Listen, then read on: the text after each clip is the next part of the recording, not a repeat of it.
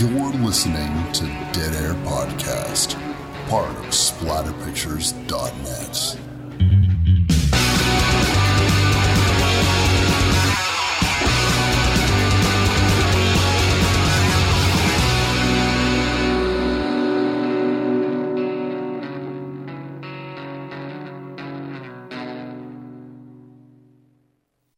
What's up, everybody? Wes, Dead Air Knife here with always. Typical Lydia. Today's show going to be doing the 2015 Del Toro instant Christmas classic, Crimson Peak. It is the instant Christmas classic. I'm telling you. It is. I, you know, I'm of two minds, and I was gonna pull up like old um, Hollywood Reporter Variety and what the initial reviews were, and then some of the internet response. But we all really we we must remember it hasn't been that long, people.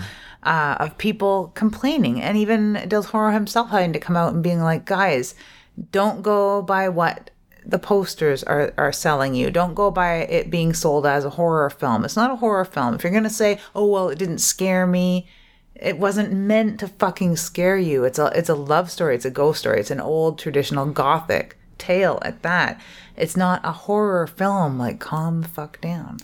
Um, but, you know, it did good at box office. When I look at what the numbers were, it was successful. Yeah. So I have it in my stuck in my head that it wasn't successful, but I know it wasn't as successful as it should have been. I think that when you have critical confusion topped off with budget, and that doesn't necessarily include advertisement, which is you can usually double a budget just from that, it made them money, but it didn't make them a lot of money. It didn't make people as rich as they'd want. And that, generally speaking, is the weird space that Del Toro occupies. Even some of his bigger movies don't necessarily make a fuck ton of money. Pacific Rim, his most blockbustery of blockbusters that he's done in recent years, even that film barely eked out a profit. And generally speaking, unless they have a huge commitment to a tentpole franchise, which Pacific Rim not wasn't necessarily supposed to be. I mean, in a perfect world, yes, but this was something that he hardcore pitched, his mm-hmm. kaiju monster movie that at the time wouldn't have been seen as necessarily profitable, but he got it made and they wanted it to make more than what it did. We, uh, this, Well, everyone, yeah, everyone's hinging on that first week theater box office Yeah. that it needs to fucking triple your budget. Oh yeah, that, that's just it. And and then that's when sequels get greenlit. And there was a huge question at the time if that film was ever going to get a sequel, right? Or if Del Toro was going to have to go back making smaller, more intimate films. Which, by the way, I am hundred percent comfortable with. I don't. Yeah, right? I don't. I don't need Pacific Rim. I saw Pacific Rim two, the trailers for it. Doesn't seem very interesting to me. But I'll tell you, Crimson Peak was a film that I was very interested in. And I could tell from both the marketing campaign at the time and also Del Toro's reaction on social media, emphasizing and re emphasizing a gothic love story. Yeah, I got it. I understood well before there was any confusion. But this is one of those genre blending films that marketing people can't stand because they don't know how to market it. Do you take every scene with a ghost in it and market it as a horror film to get asses in the seat? Or do you try to market it as a dramatic love story and leave the ghost out of the trailer so it's almost like it's a weird surprise? And, th- and trailer houses just aren't very good at it. Sometimes people know how to market a film perfectly. And this was an instance where they didn't know what they were looking at. Even though, if you just watch the film, which I'm guaranteed they at least had rough cuts of it, that's the thing that most uh, trailer houses would at least need to make a trailer. You'll have the main character in the first reel of this film tell you what a gothic story is and what the ghosts are. I, it, this is a very remedial reading level Yeah, to people who really don't is. know what a gothic story is.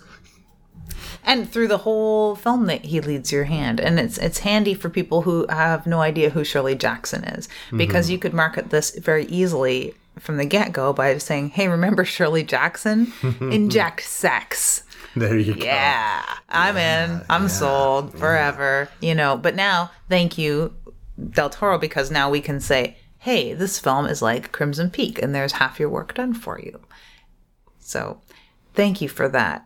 Unfortunately, it did get it did get really confused, and never once did he say you're in for a horror thrill ride in buckets of blood. No. Although you kind of get a horror thrill ride in buckets of blood. I think that the horror fan in me watches this film and is completely satisfied Oh, completely. with the horror elements. It's got ghosts. It has got It's got mystery. It's, it's got, moths. it's got moths. It's- it's got moths. That's all you need is it's- moths. and dead insects. It's got harbingers of death and and and crossing over. You got dead flies and moths, and you got uh, picturesque gothic architecture. So you got your Hammer horror, you got your American Psycho, That's the thing. you got your Silence of the Lambs, you got all kinds of stuff going on. Yeah, and and then you got just a balls to the wall fight at the end with more blood than you could ever want. Yeah, It's great. yeah.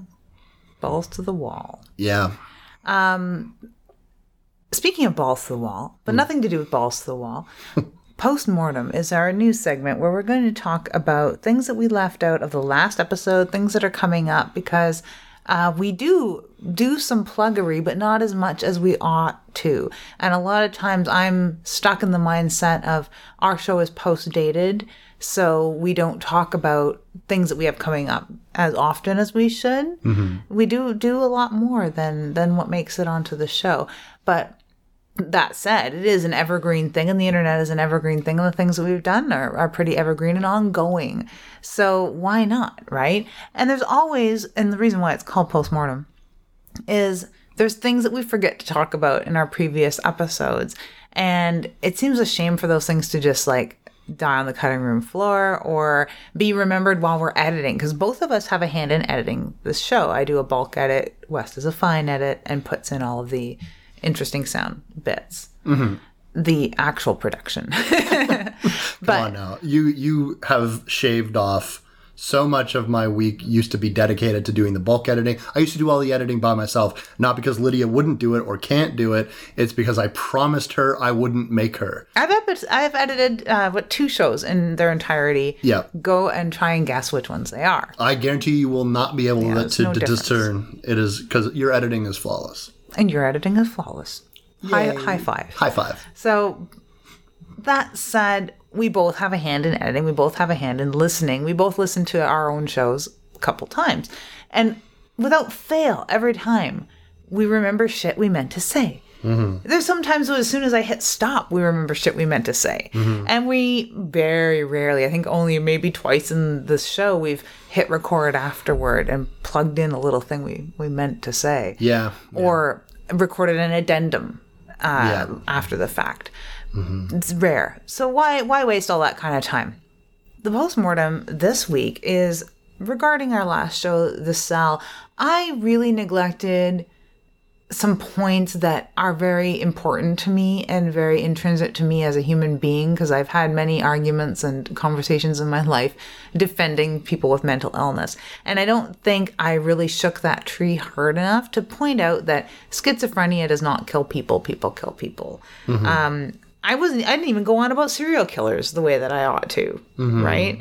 Um, we even missed some parts where we couldn't remember the name of a specific serial killer. So we we missed a lot of stuff in the last one. But number one thing that has rung in my head the past two weeks is n- not really talking about how one in 10 people do have a mental illness. One in 10 of those people have sch- schizophrenia. Very, very rarely are violent crimes committed by people with schizophrenia. So I had the same problem with there's a, another movie called Apartment 1403 or something like that, that at the very end it all comes down to no, there was no ghost. This girl just has schizophrenia. At the end, like, no, she wasn't haunted. No, she wasn't driven to kill. No, she wasn't protecting herself. She was just crazy. And that's why she killed a bunch of people. Um, I really hope that no one came out of the cell ever out in the history of people watching the cell thinking that schizophrenics are dangerous people.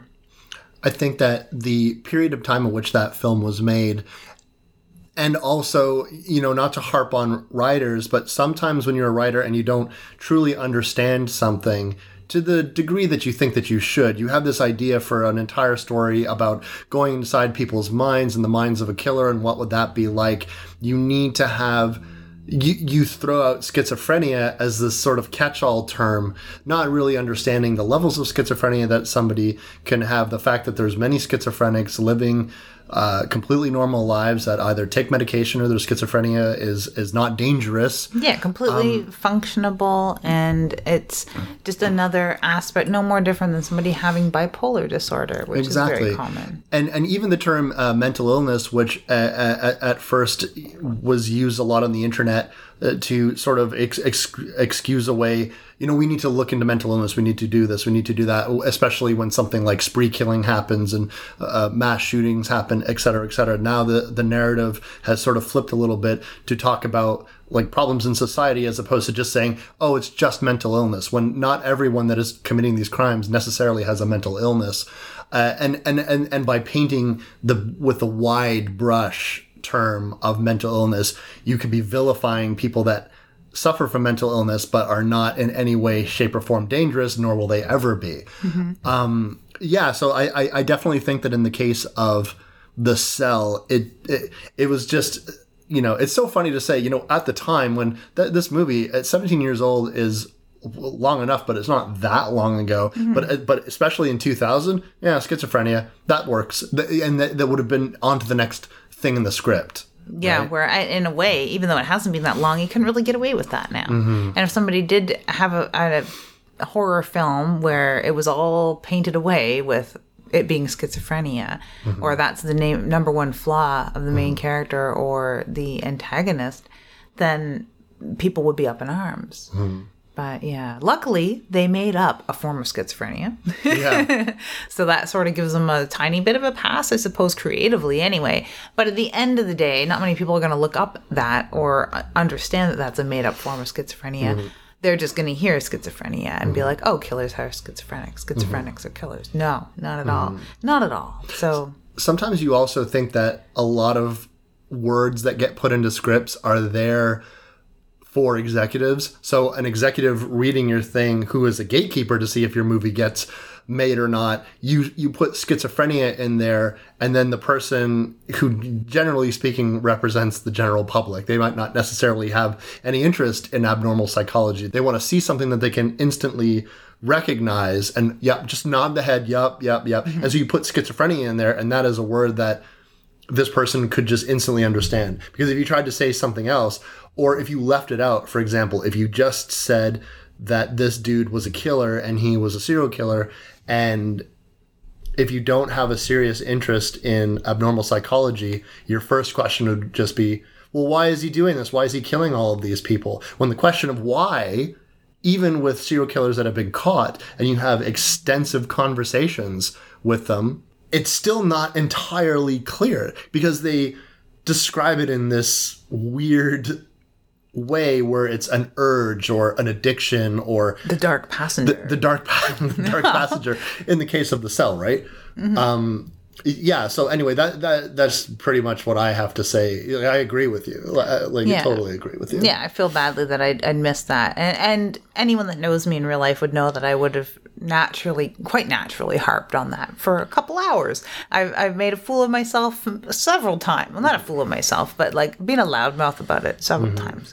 Um, to the point of telling one of my journalist cohorts in school that he would have made a terrible psychologist when he was blaming Vince Li's schizophrenia for the beheading of Tim McLean on the Greyhound bus, where it's you know, I, I, I'm tempted to say it's nothing to do with the schizophrenia, even though it's everything to do with the schizophrenia. But that's a perfect storm. That's nothing to do with other people with schizophrenia.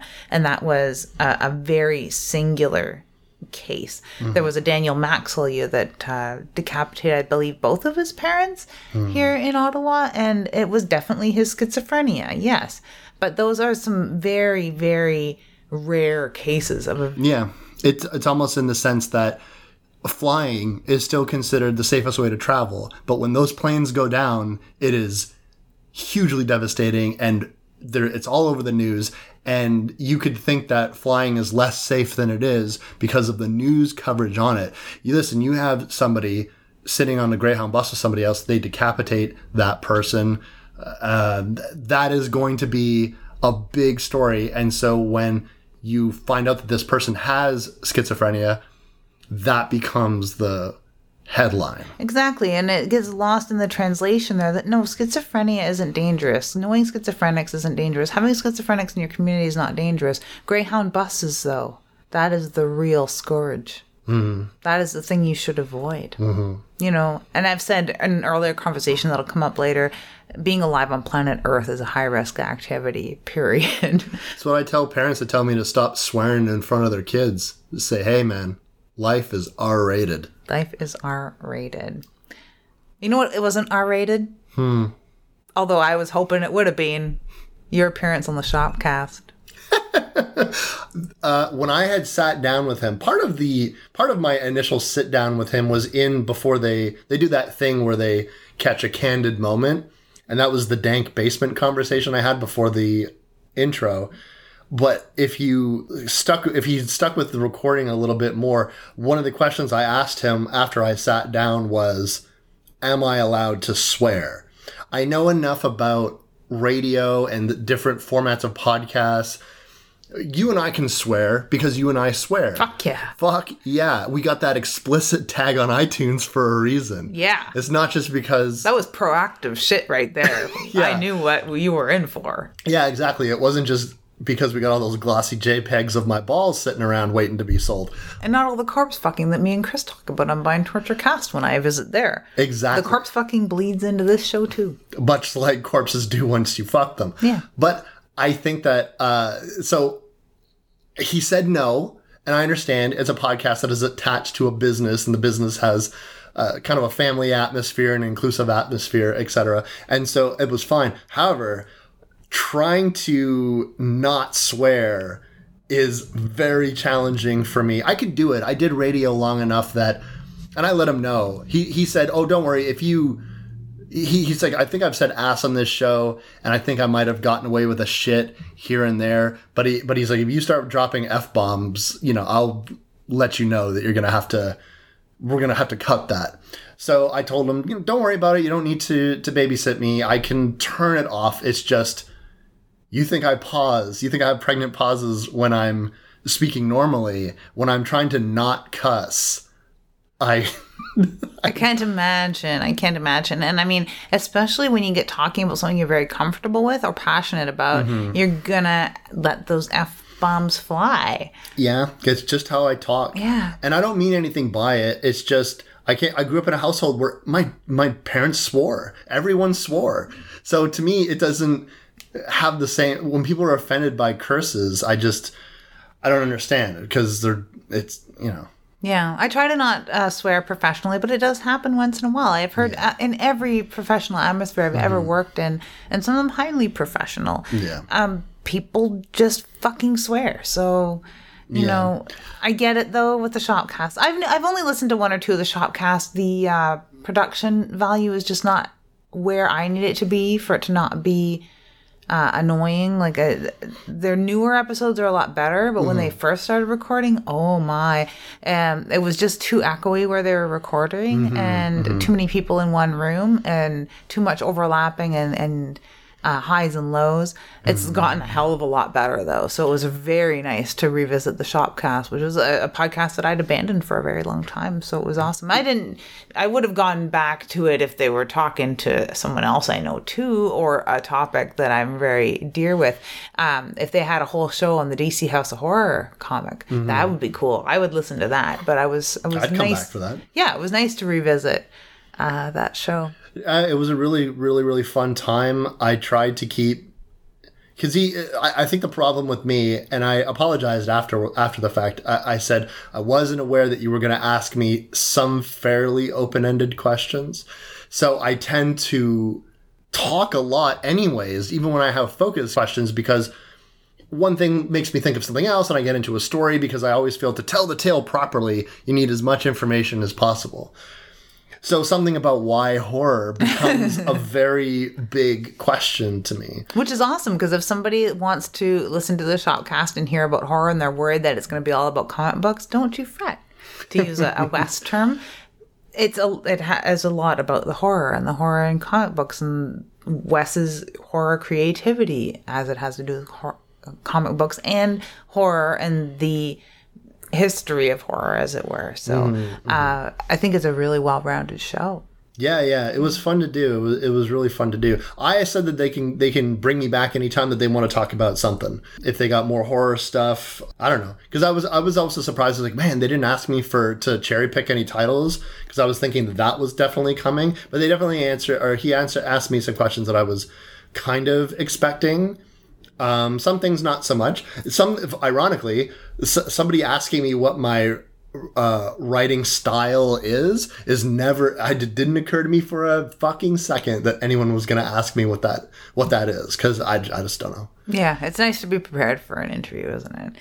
So yeah, um, if anyone's interested, go and check out the Shopcast. Yeah, Shopcast. It's like shop spelled old timey, so S H O P P E cast, and uh, I think mine was episode one hundred seven. Cool. Okay. Yeah. Uh, and go back and listen to our last episode for the cell if you haven't. Uh, I think Thomas, our listener Thomas, our darling listener Thomas, had a good time with that, which is cool to see someone being able to like listen to our show and, and revisit a film and and find that much more joy in it again. I love to hear really that. When Yeah. uh, when when fans who are listening to our show tell us, "Hey, I went back and watched this movie so I could get ready to watch or to listen to your podcast," that's a great feeling to me because that's really what I want. I want people to go back and watch The Cell and maybe appraise it a little bit differently than when it was in the moment as opposed you know so much things bombard us constantly. Mm-hmm. Crimson peak is a movie that i think deserves a look back. And every time that you talk about crimson peak people who have seen it oh i love that movie oh isn't that a beautiful movie oh that movie's incredible but there's a lot of people that still haven't watched it Exactly. And we're not like really good at just saying the same things that everyone else says and agreeing with everything everyone else says. So sometimes we can make someone view a movie in, in a different light, which is not just the not the point of our show by any means. The point of our show is for us to go blah blah blah blah blah at a microphone. Um, but it's fucking nice when people go back to a movie that they might have passed over or, you know, just went along with what other people were saying when they watched it and tainted it. So we'll untaint it, retaint it. I don't know what we're doing, but uh, that's I love about Bind Torture Cast when I listen to their shows about films I've already seen or films that I haven't seen that other people are painting in a strange light. Um, I like going back and watching films or watching films in preparation for the show. And their wrap up episode's coming up soon, which is awesome because it always serves to remind me that this last year didn't suck for horror. well you forgot first of all you forgot to put their mad magazine spin on wrap up crap up. it's the crap. up. I like the last episode, Chris said crap up about 7,000 times and it made me very happy. the crap up. It's pretty funny. It's pretty funny. Yeah, but their episode is going to be they do they do a wrap up every year, and and they'll talk about the films that they specifically saw, or is it anything in the calendar year? Normally it's arranged to do with like um, worst or most disappointing and the best, right? Uh, and they do tend to mention a hell of a lot of other films. Just like any other conversation, you know, and that's mm-hmm. one thing I like the most about that show. Not only because my husband is a creator and host, mm-hmm. but I do enjoy and have since the first time I discovered that show, that sort of you know loose production where many things can be mentioned, and it's not uncommon for me to try and remember when they mention something on what episode and what context, but not be able to keep it straight because they might mention 20 fucking films, if not 200 fucking films when it comes to a wrap up episode.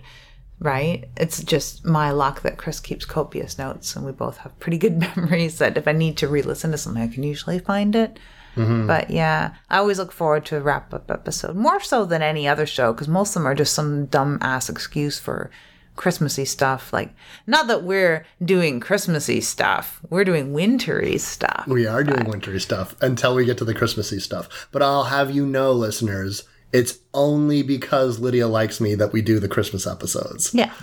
because she would probably not she's not a grinch but you know doesn't like convention shuns in the face of it but it's all good because i am a pretty princess and i get my way when i fucking make a fuss He is a pretty princess. that is very true.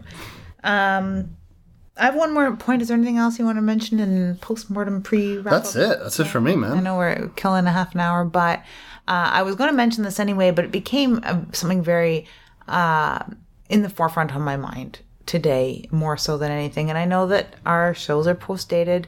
This might all change, but uh, I was going to mention you might have seen my Twitter be very full of the death of my friend's sister, Tess Richey. So there is a lot of news. I'm not just um, talking about true crime in the way that I normally talk about true crime. Anyone that knows me or has paid attention to my Twitter knows that that's certainly not the case. It is a friend's sister, and it's extremely tragic. Um, the news just last night painted her as someone who's involved within the sex trade, which is not true. And whether she has any link to any sort of thing that someone would call the sex trade, that has nothing to do with mm-hmm. the fact that she was killed. Up until last night, many people thought it was death by misadventure. Yeah. And it was the end of the story in a way, and her family was free to grieve. And now they have a lot of different media attention that no one needs and I don't wish on anyone, let alone the loss of a loved one. I don't wish mm-hmm. on anyone, specifically not people from my hometown.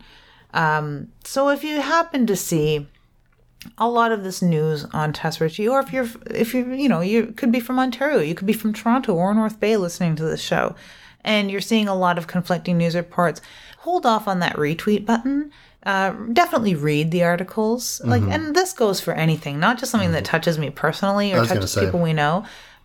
No, hold off on that fucking retweet button and take a look at what the sources are. Uh, there's a little work to be done as far as not entirely redacting what news is out there, although some of it is 100% erroneous. But if uh, a source isn't named, you have to question it. And that was the first thing that I questioned upon reading news last night at midnight when they say a source. And I know that Rachel, her sister, is a journalism student and is no stranger to media, is no stranger to social media. Mm-hmm. You may have met Rachel at a convention. She is the girl that was responsible for bringing out hardcover books of old 50s, Canadian 50s comics. Like uh, Mr. Monster, I think is the one that's most recent that she's working on. Mm-hmm. Johnny Canuck and yeah, Johnny Canuck, yeah. yeah, and Nelvana, the Northern Lights, which is the flagship of that project. Um, no stranger to media, no stranger to journalism. Yet has to work doubly hard at a time of grieving to reel back a lot of public opinion. And people are you know enjoying the sensationalism of the word sex trade. And the way i see it a barista at starbucks is a sex trade worker in the wrong light. Okay. So calm down. Um, yeah. let people grieve and rest in peace to Tess Richey. Yeah. It's extremely tragic news. It is. It's it's very sad, and I think that you know you really hit the nail on the head about allowing a family to grieve, and most importantly, whether or not someone is involved in the sex trade, or someone is a gang member, someone is known to police. These are words that are put into articles so people can sit back and say, "Well, there you have it. See." Mm-hmm tragic life surrounded by bad people, and now they're dead. Mm-mm-mm. Shouldn't have happened. It is incredibly reductive to boil a person's life down to decisions that they made uh, willing or against their will. There's all kinds of uh, shades of gray that are involved in people getting involved in the sex wor- uh, trade worker, which, by the way, as far as uh, the people closest to her are, are concerned, is not accurate. And uh, and and uh, th- again, what you were saying about hold off on that retweet button. Please, for the love of God, read articles. Think critically. The biggest fucking problem in our society today is that people do not think critically. They they it comes from a news source. You just say a source and then that's good enough for people, which is fucking tragic to me. It is sad. So I, again, like that's how come, you know, yes, it's a bummer to talk about this kind of stuff, but fuck, life's a bummer. And I think that if we're going to set the record straight anywhere, it's going to be here because we have a microphone and we have an outlet. And if it doesn't start here with our show, then where is it going to start? Exactly. Exactly. And uh, we're up against people armed with retweet buttons and asshole concepts like Yeah. uh, this screaming Mimi, not in my backyard, kind of sit back, arms folded, reductive thinking, Mm-hmm. where before any of this other news was coming out, people were sa- having things to say about someone being out at three in the morning. That's the thing, right? Well, you know, the, the child in me wants to say, well, fuck you. Yeah. but, um, you know, it's really close minded thinking. Really and it generally speaking comes from people that have just lived very sage lives Mm-hmm. that can't imagine why would someone run away from home they must have been a bad kid Uh, well maybe they had bad parents everything about, about that maybe people don't go home because they, they would rather sleep on the street because the alternative is fucking horrible you don't know that Or maybe everything around them was perfectly fine and they're a perfectly fine person and their Yeah. upbringing is perfect, but there was something else out in the world that enticed them. Yeah. So there, there's a million different ways that the reasons for everything that happened, but at the end of the day, a, a, a young woman with her whole life ahead of her was killed, and that is the story, not what she did or did not do. Because in a weird way, you're almost like, well, she deserved it then. Right? Is that what you mean by saying uh, sex uh, trade worker? Yeah. Then her name? That's the fucked up thing. I see some responses to these things too. Um, as much as I'd say hold off on the retweet button, hold off on your response. Just hold the Yeah. fuck off. You know what news you you know if you don't know the family and you didn't know her, the news you really have to trust are police reports, unfortunately. Mm-hmm. And there's not a lot of information contained therein. But that is really the facts as we know them, is what's contained in the Toronto police reports. And even though we live in this 24 news cycle world and next week it'll be something else, maybe tomorrow it'll be something else, maybe the United States government will shit the bed again. I just think that, like, at, the end of the day, this woman, you know, has got her name, her family's still around, she's got a legacy, and it's all about setting the record straight. So, starts here. There's a Facebook group called Find Tess Richey. Um, they have information posted there, and that's probably the best news source if you're looking for one. Uh, but there's also information on how to support the Richey family, Yeah. especially when they have um, family members and sisters coming from overseas or need somewhere to stay or. Um, I just hope that they're eating food and sleeping well. That's my Yeah, biggest wish. So if you want to help support that, check out the Find Tess Richey book or group on Facebook, which it feels so garbagey to be saying. Go to Facebook to help these people I, I, I know and Social media has social media is a toxic place, but it can also be a good place. We can't just throw the baby out with the bathwater just because there's very unfortunate aspects about information traveling at the speed of stupid. yeah, it's true. Anyway, so we don't travel at the speed of stupid, although we do travel at, at a slower, more cold speed right now because it is getting wintry. out. Oh yeah. Oh my! I'm already fucking freezing, and I turned the heat off for this show, so it's like pain for me. Yeah. Um, we are doing some Christmassy, feeling wintry shows here, starting We with are. this Crimson Peak, which is the new Christmas Carol, as far as I It is the new Christmas Carol. You might be saying to yourself, "What are you Christmas movie? Come on, Wes. Is it because there's winter in it? No." It's because it's a ghost story. One of the most tragic losses of Christmas is see, Christmas is kind of a weird holiday that it's almost like Halloween. We think of it now as this huge commercialized juggernaut that it is, and it is. But Christmas was not something that was really celebrated in England for a huge chunk of time during the Industrial Revolution.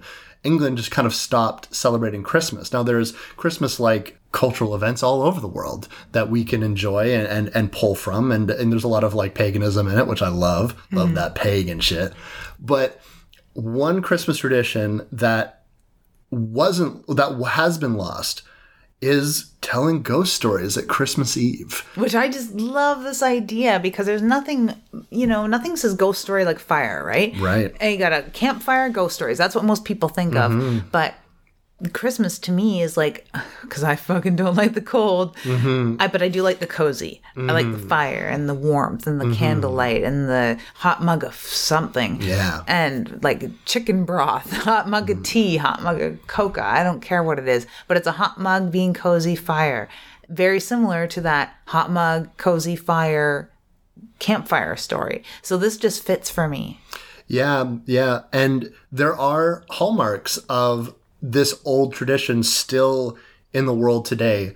So, for example, the Andy Williams song, uh, Most Wonderful Time of the Year, there is a line about telling scary ghost stories and tales of old glories from Christmases long, long ago. And then, of course, the most famous Christmas story for us is Charles Dickens' story, which, by the way, helped keep a lot of old Christmas traditions in people's minds thanks to the widespreadness of that particular story some things might have been lost because, like I said, you know, the UK wasn't really doing the Christmas thing for a long time. And so now we don't really think about the fact that it's a ghost story. Why, why of all things are spirits telling Ebenezer Scrooge to live a better life? It's a gothic ghost story in the tradition of Christmas. And the most famous story of all and no one thinks about that. And and now christmas traditions are not let's all gather around and try to scare the shit out of each other with ghost stories. No, it's let's trade fucking gift cards. yeah and you think about the long nights the how eerily quiet it is how you can hear the wind so much.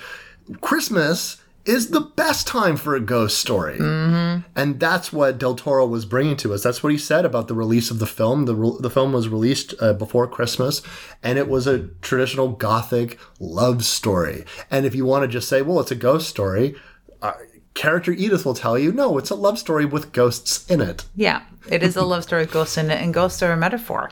A metaphor for the past. See what we did there? We regurgitated lines that are in the script to tell you what a gothic story is.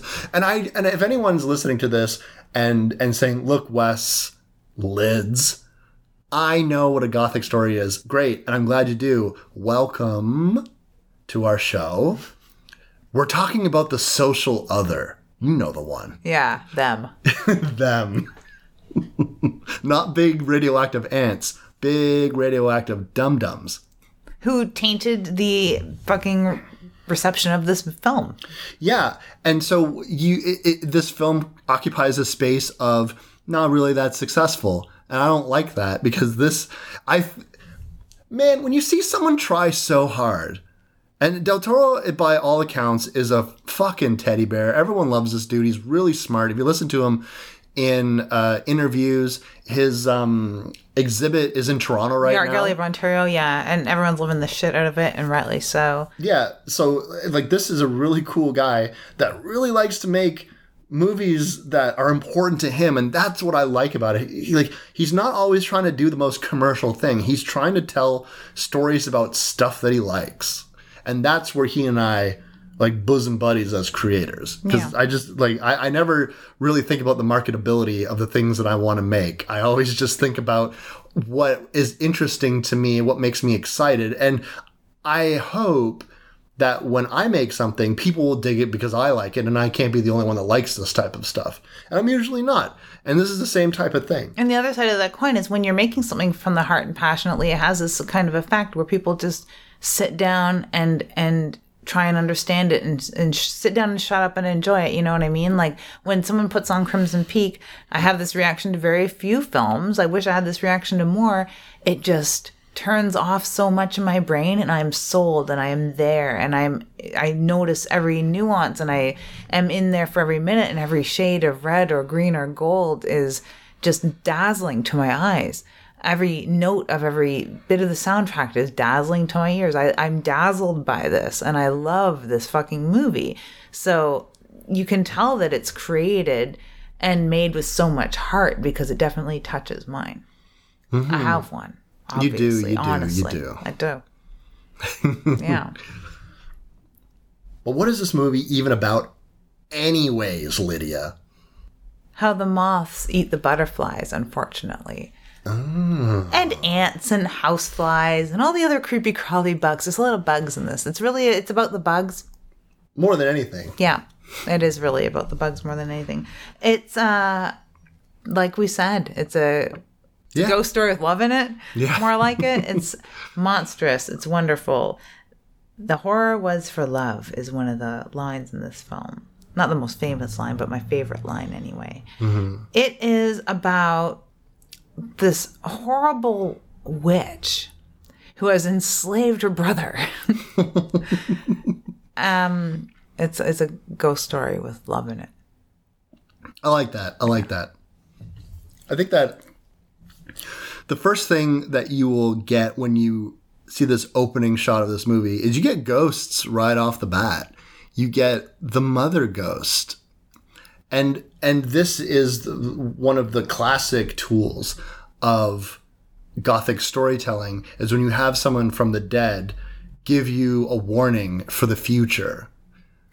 It's kind of a, a spoiler too if you've seen this movie once already. There's little things like seeing the sink still sets me on edge mm. because of such a tragic death connected to that sink but it's not for a while later. Mm-hmm. Seeing someone in a bathtub i get kind of heebie jeebies mm-hmm. you know at the very beginning when she says beware of crimson peak i'm like oh i get the heebie jeebies even though the first time you watch this you know that it's called crimson peak and you get an idea that this house would be called crimson peak because of the red mud oozing up between the floorboards. Um, but it is kind of a spoiler because right away she's told to beware of crimson peak by her dead mother one of the coolest ghosts ever It's true, yeah. I've seen people cosplay as this ghost a lot. It's really cool when you which see is it. crazy because like of all the ghosts she's the most minimal ghost she is doug jones by the Yeah. by um, there's two body actors that are very very famous that both come together in this doug jones and javier botet uh, two of the most famous body actors. Doug Jones has been everyone that looks fucking cool in every movie ever. Javier Botet is the next in line as far as everyone you've ever seen in a fucking horror movie that looks cool. Well, Del Toro adores Doug Jones, uses him in nearly every one of his pictures. Basically, yeah, he's used a lot of Ron Perlman too, Yeah. but uh, Doug Jones is probably in every single film. If there is if there is a full body creature, so you're talking everything from the Hellboy movies to Pan's Labyrinth to this.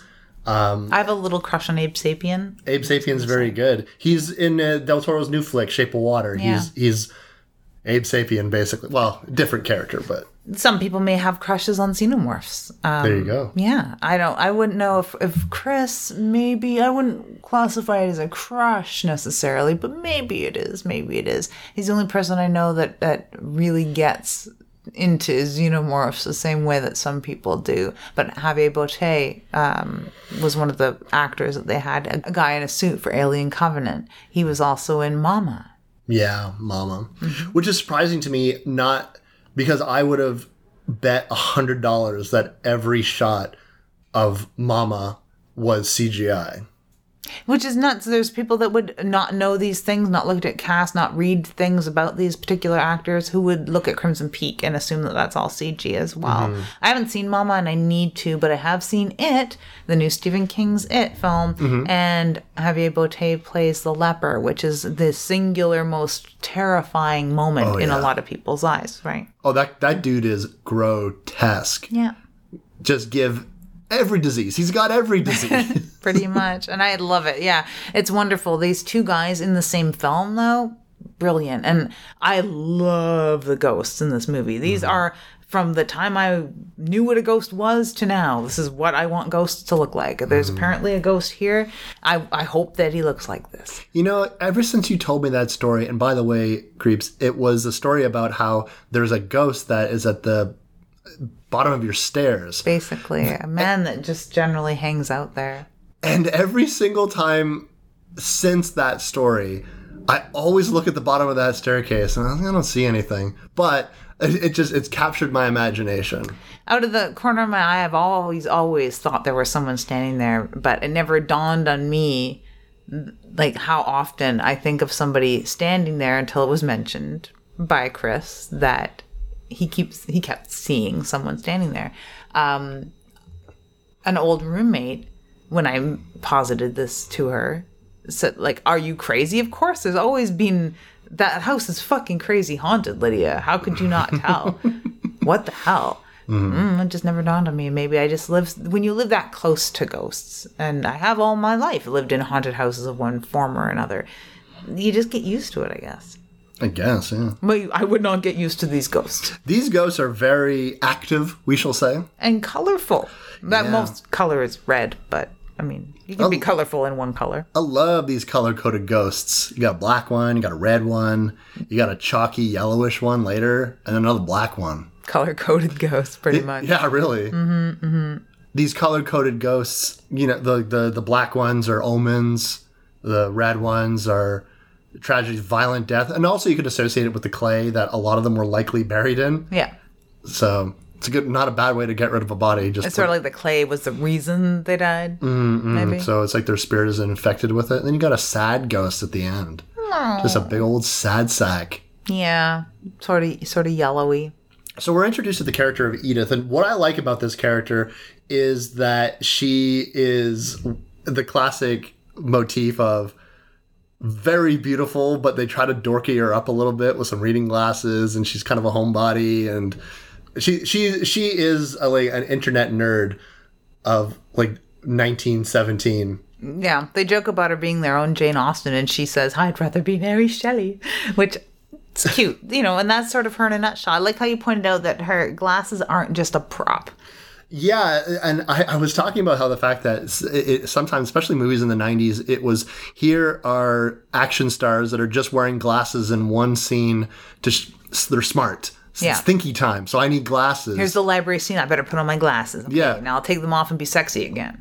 Even though Edith clearly does need her glasses, like they, uh, they are reading glasses predominantly, it seems like, but she's a woman that reads a lot and then doesn't instantaneously take them off when she's done reading, especially if she's got something else on her mind. She Let her will- hair down with the sexy librarian and a oh. guitar riff in the background. And Oh my god, yeah. hot for teacher. I was just gonna say hot for teacher. Yeah. Yeah.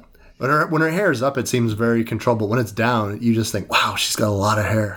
you don't. I don't think she's any sexier with it up or down. But yeah, when it's down and you can't believe it all fit in that bun.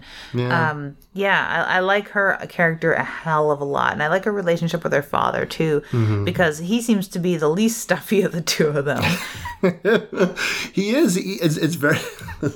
it's it's very much a relationship where they're the the mother is dead. It's just the two of them. They don't have a strained relationship. They didn't beeline for the cliche of he wants his daughter to i don't know he's trying to control his daughter's life etc he clearly loves his daughter a lot but he is not irrationally protective of her nor is she irrationally disobedient of him. She's just a quiet woman. She's a mm-hmm. quiet woman that likes to stay home and read. She's not really interested in parties. You can tell that her station socially is not that high not because she doesn't have the the pedigree, but because she has no interest in social niceties. You know, you got that one scene with all these women sort of coming down the staircase, cluck cluck cluck with their with their oh my goodness, a baron, and she has a very scathing critique about that this is a slave owner. You're all admiring someone that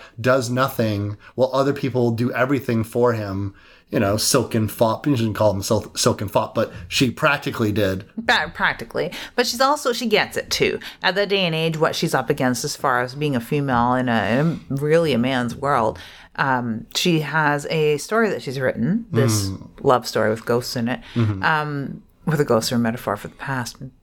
Just paraphrase she's written it up and she realizes that her handwriting is really the number one thing that's going to be the tell that she's a female author. This is a time when popularly female authors were using pseudonyms to be taken seriously and get published mm-hmm. or having their husbands publish their work. Mm-hmm. So she needs to type it up. Yeah, she needs to type it up. Yeah. That's where you're. it- It's interesting because you have this this old world aesthetic. You know, everyone's in. The, the gentlemen are all in old timey suits. Ladies are all in frilly poofy dresses. Uh, the the costuming is gorgeous in this film. Gorgeous. I might not be the most girly girl, but oh god, I love this. This and Amadeus. Um, as far as films for dresses, I would watch that. I enjoy all the dresses almost as much as the dress made of drapes in Gone with the Wind, because that's my favorite dress of all time in all film. But this film, every single dress is beautiful. Yeah, yeah. Especially, I, I love how Lucille dresses throughout the entire picture. It's just gorgeous. Such mm-hmm. rich colors. So she wants to type things up and and get it out that way because, like you said, her writing is a tell. And because she's a woman, they're more interested. Don't you want to have a love story in this? And she has no. in- She's she has no interest in saying that, that things need to be romantic. She's like, it's a gothic story. I want to tell my story my way, but because I'm a woman, they think that I need this component in it, which is I can understand being incredibly frustrating. I've been asked to insert romance into stories before when I don't mind writing romance uh, if that's the story that I'm writing. But if I'm telling you a different story, I don't want to just arbitrarily shoehorn a relationship in it because that ticks a box for people. Exactly. I've never really done it either. Mm-hmm, Except for that romance story that I wrote that's published just now and is available at ID Press, the Oh. Alucinor Element of Romance anthology. Mm-hmm. I'm the third story in. I haven't read it yet, but I'm very interested. Yeah. Very interested to see what's in that squishy little heart of yours. It's a love story with ghosts in it. Gothic, they call it. Sadly, her father did give her a really nice pen. Probably because she has wonderful penmanship. She's even told she has wonderful penmanship, but I guess she won't be using it because she'll be Mm-hmm. typing this up instead. And this is where we get an introduction to this Baron that everyone's been talking about. The talk of the town. This man from England is showing up. Thomas Sharpe. Yeah, Thomas. And he is Tom Hiddleston, uh, who you would know from, well, not you, but other people would know from those Thor movies. No, I He's- have no he- idea who this fucking man is. Yeah, he's he's Loki in the Thor movies, but he he's Tom in this and uh, Thomas in this, and she almost seems instantaneously smitten.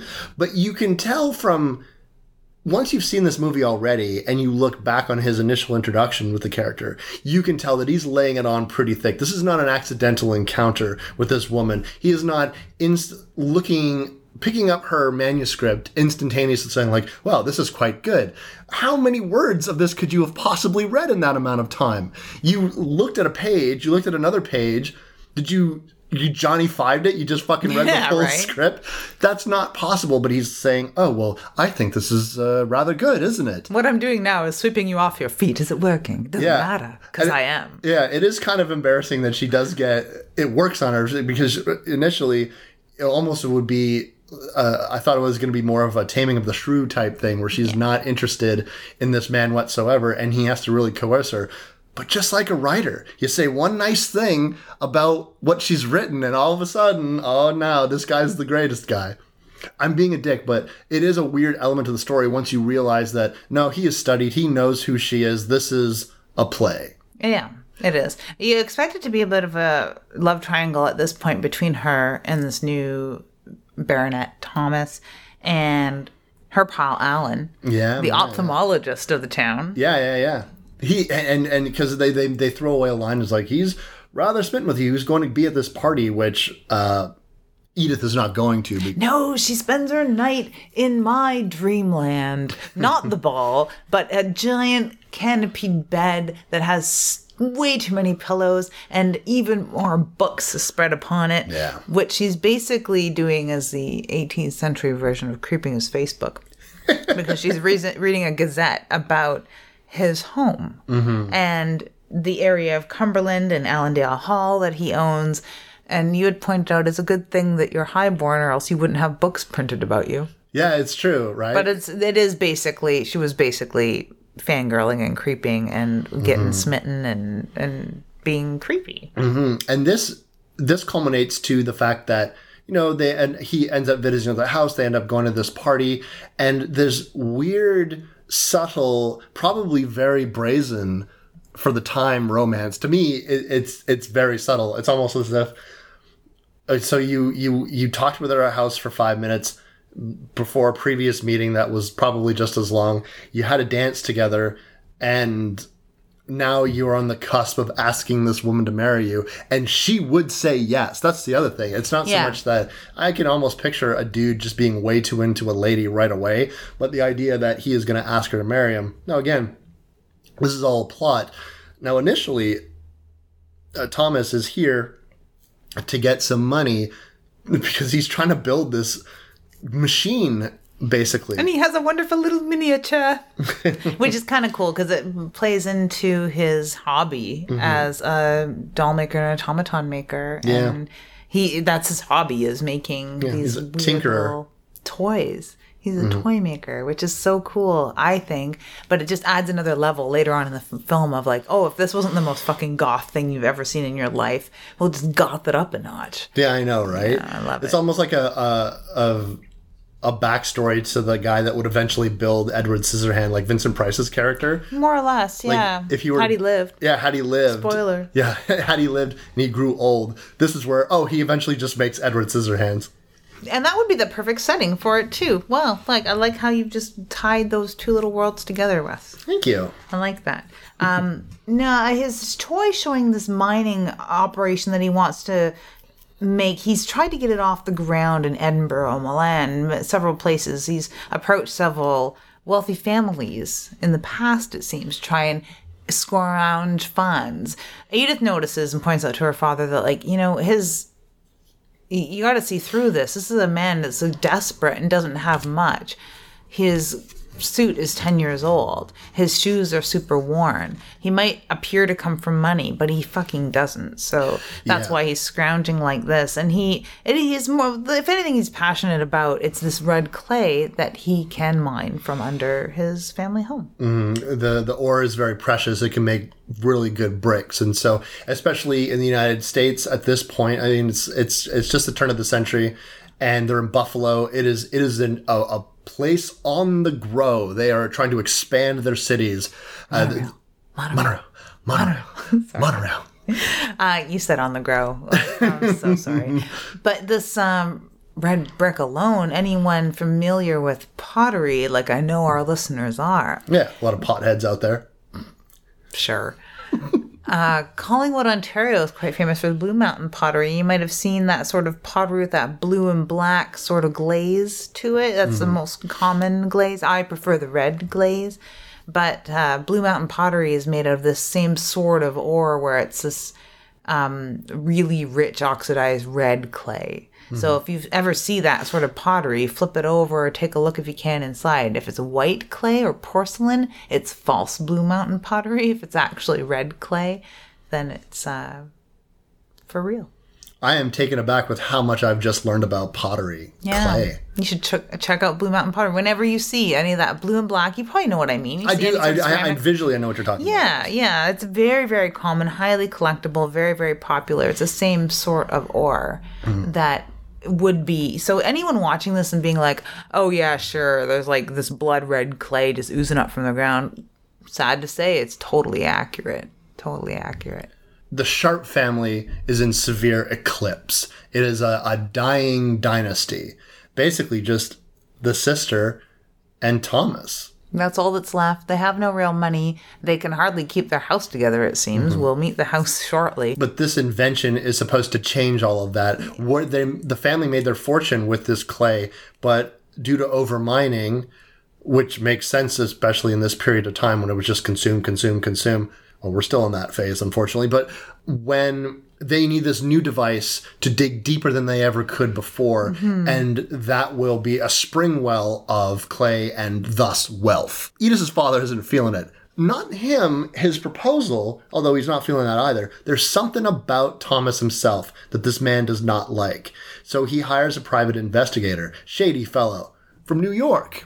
he does look pretty shady. He looks very shady. And yeah, Carter Cushing, Edith's father, discovers some information in a letter handed to him by this guy. And and this this uh, investigator from New York says bad news, basically. But we don't know what that bad news is. But we do know eventually that he is going to, at a dinner party, uh, haul up Lucille and uh, her brother Thomas and say, the jig is up. I know what you're doing. We don't know precisely what is going on just yet, but here's the deal.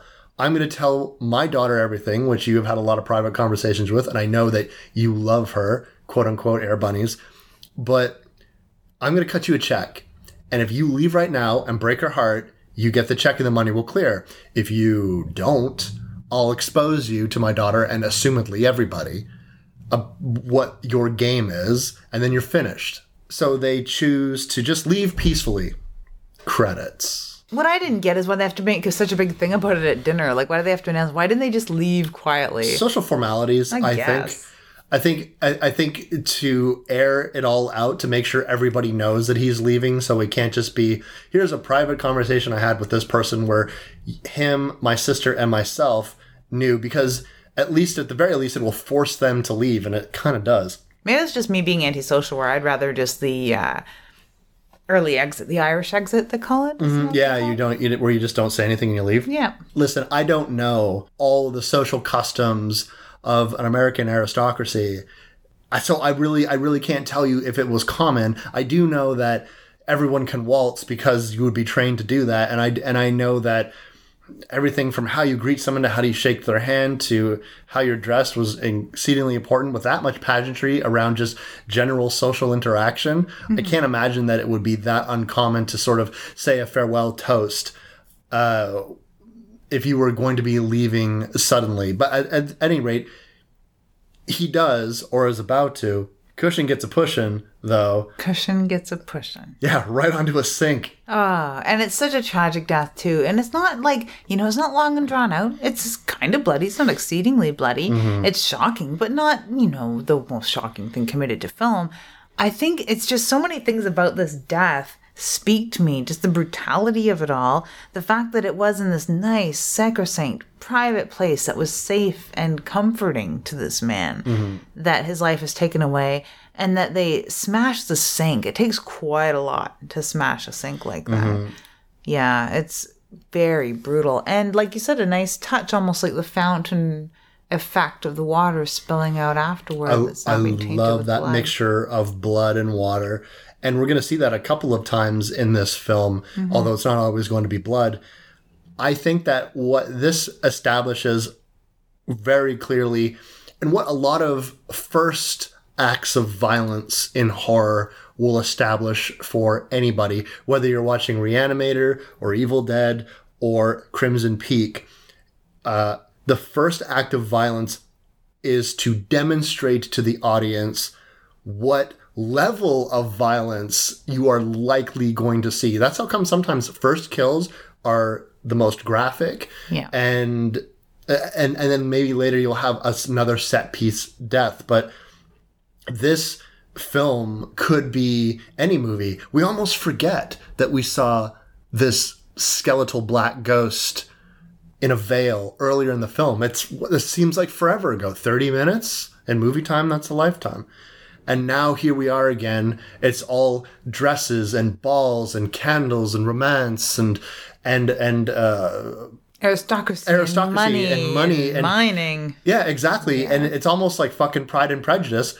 And then all of a sudden You get your skull bashed. you get your skull bashed in and and you have a man crawling for his life on the floor while the grievous wound is bleeding profusely his face into the sink full of water that is filled with blood and now he is dead on the floor and it's a, a, fountain of blood like a cherub vomiting on him is just painting the entire floor and you say okay here we have arrived. We know what this film is going to show us in terms of its explicitness, which and, and it's so artfully done that it really occupies that art gore space that you like so much and I like so much. yeah. And, uh, and and and so like I think that this this scene is exactly as brutal as it needs to be, and uh, and I, I just love it. I just think it's great. Yeah, and you've already grown to feel for this character as a father because as Yeah. he's not wildly overprotective. There's Yeah. nothing abs- There's nothing wrong with their relationship whatsoever. Yeah. and- they could have. He could. He's already getting closer to a ripe old age. He'd have never wanted to hear me say that because apparently he didn't like aging. No, he was But- quite sensitive about it. Yeah, they could have gone another 20 years with their lifestyle the way it is, and he'd just be a doting, loving old man. But Mm-hmm. yeah didn't get that he chance. he really he really was a good father. And and also when you think oh my god he's such a dick to tom hiddleston. Well he was right. Yeah. and and he was it wasn't like he was irrationally paranoid. He had a hunch. He followed his gut. And lo and behold he was right. It will cost him his life though. Mm-hmm. And I think that to me, the, the best scene after that death is just the, the fact with Edith over his body and not wanting people to touch them and then talking about he's going to have a 60th birthday and she's in tears and i was like this seems like such an authentic reaction to her daughter st- or to her father still speaking as if he was going to ever celebrate his 60th birthday Trying to keep his body warm Yeah. and like tucking his cold hand back yeah, yeah, into yeah. the blanket. And, and and saying, you know, he's sensitive about how he looks. That's why he dresses so well. It's just, it's this, it's this painful tidbits about my father that I know, and and I think to myself, I love this. This is great. This is such an authentic reaction to death. And you, fuck, man, even cleaned up that wound is awful. That- Really awful. is awful.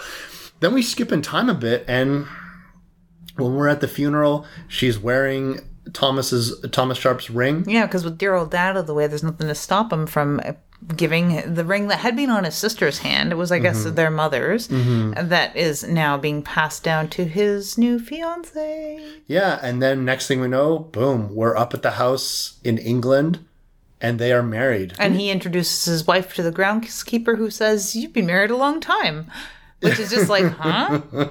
I like that there's little tells like that that something is definitely up. Even the conversation with Mr. Cushing before his untimely passing, he said a few little things that, like, you know, because you love her, right? Yeah, Yeah. because that's where this is going, right? Because I know where this is going there, Thomas. Yeah.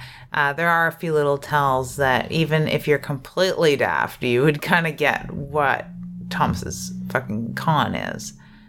Let me ask you this: We've we spent a little time with with Thomas's sister Lucille up to this point. What's your take? What's your initial take on this woman as we introduce her before they're at the house? Before they're at the house, you know, I don't know. I like her. She's a perfect little sister. She just kind of like hangs out in the shadows, hangs out in the background. You know, she's kind of like not too gentlewomanly. She's not too waspy. Mm-hmm. She's kind of cool. Got a bit of an edge to her. Bit of an edge to her. Uh, she likes to talk about death. and- Last name like Sharpe. I mean, who Yeah, doesn't true. have an edge? that one kind of gets you between the eyes, doesn't it? Mm-hmm. That last name. Yeah, I would say a little bit distant, but also, you know, putting on airs. Like she's fine with she can be cordial if she wants to, but she definitely is not, you know, Thomas is definitely the talker, right? Yeah. Even though she likes to talk, but it's really more I'll have a private one-on-one conversation where Thomas is always gaming you, right? Cuz he's always a salesman, right? He's trying to sell his weird fucking Willy Wonka contraption. She is the brains behind the operation, and even Mr. Cushing, before his untimely passing, Yeah. had honed in on that one too Oh, yeah, and knew who to hand that check to. But she doesn't seem to be in the way of her brother's new marriage, really, Mm-hmm. and even gave up the ring that was on her finger Mm-hmm. so he could accommodate this hot cash injection. I mean, hot beef. In- no, they're not doing that either. So, um, I'm, I still like her. I like her too. I think that the the the the difference in her behavior once they're at the house is pretty noticeable though because she goes to almost it being very outwardly hostile towards Edith's character. Um and and and and and you definitely get a sense that oh she doesn't like that she's at this house whatsoever. You know, and you get the sense of of and she does play this part very well of like you are on her turf now and this is Mm-hmm. her home and you're invading it. Yeah. Even though Edith makes a lot of requests at the very beginning that the lady of the house would request. I need keys to the property. Mm-hmm. Fucking Lucille's got that dungeon master ring Yeah. where she just has all of these keys and she's like, no, you, this house is dangerous. Much like a jail keeper too. She is she does have that that air Mm-hmm. Yeah. about her. And she definitely becomes a literal jailkeeper later on. So I think the the iron ring is is a nice touch. And she always sort of has been on the actions of her brother in a way, Mm-hmm. because he's a, all as much of a slave as anyone that's working outside in the yard. Mm-hmm. Because the the pit mine is basically in the yard. Yeah, this house, what do you gotta say? There is there are parts of this house that are clearly so ornate and so beautiful, so aged, but it is dilapidated. Well, it's sinking into the the swamp, basically. That the Yeah. mine is turning the surroundings into because the clay is coming straight up through the ground, which is kind of belies the idea that they have to dig deeper to get to it, but it is water slurry. It's not really usable clay. They mm-hmm. need to find a vein of clay because clay grows like gold does mm-hmm. in veins, and they need to mine continue mining the vein of pure clay down. What you're seeing is the swampy water, mm-hmm. right? Um, the more they dig out, that becomes vacant space and it fills with a slurry. So the strong foundation that this house would have once stood on is no longer there. Yeah, like the uh, strip bar in the Moseon Inn that had once been the Sweetwater Inn in North Bay, Ontario, had succumbed to the swamp around it, and the insides were falling down. And there were some floors in, not in the bar area, but in other areas of the building that were falling in, like the floorboards that Thomas demonstrates when he pushes down with his foot and the mud just comes seeping up in between. Mm-hmm. That's exactly what it looks like when a house is sinking into the swamp from whence it came. Mm-hmm. Um, the hole in the ceiling, though, picturesque. Mm. You, get, you can have rain come down there and snow. The snow is really pretty, and just the falling leaves. You know, it would be a nice installation. I wouldn't permanently want to live in a house so drafty. I honestly couldn't. Um, but I guess the house is big enough, and like Thomas says, how many rooms are there? I don't know. You want to count them? Because he has no idea. Uh, The house is vast. it looks like a palace. Yeah, so I guess there would be like a wing that you could be safe in, but Yeah. it is. It needs to be torn down.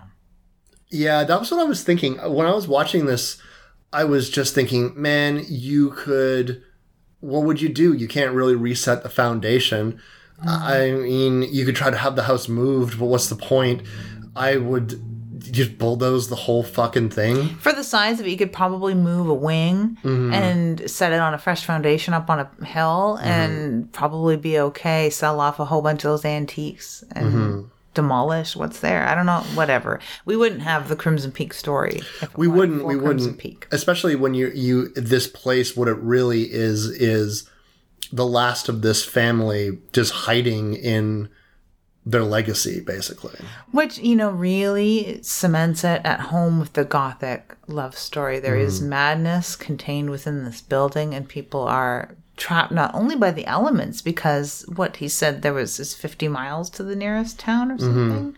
Um, that's what, because she's wondering where the dog came from. Yeah. Yeah, because there's a little puppy dog. There is There's a a little red ball that he plays with that's on the ground. So she ends up keeping this dog.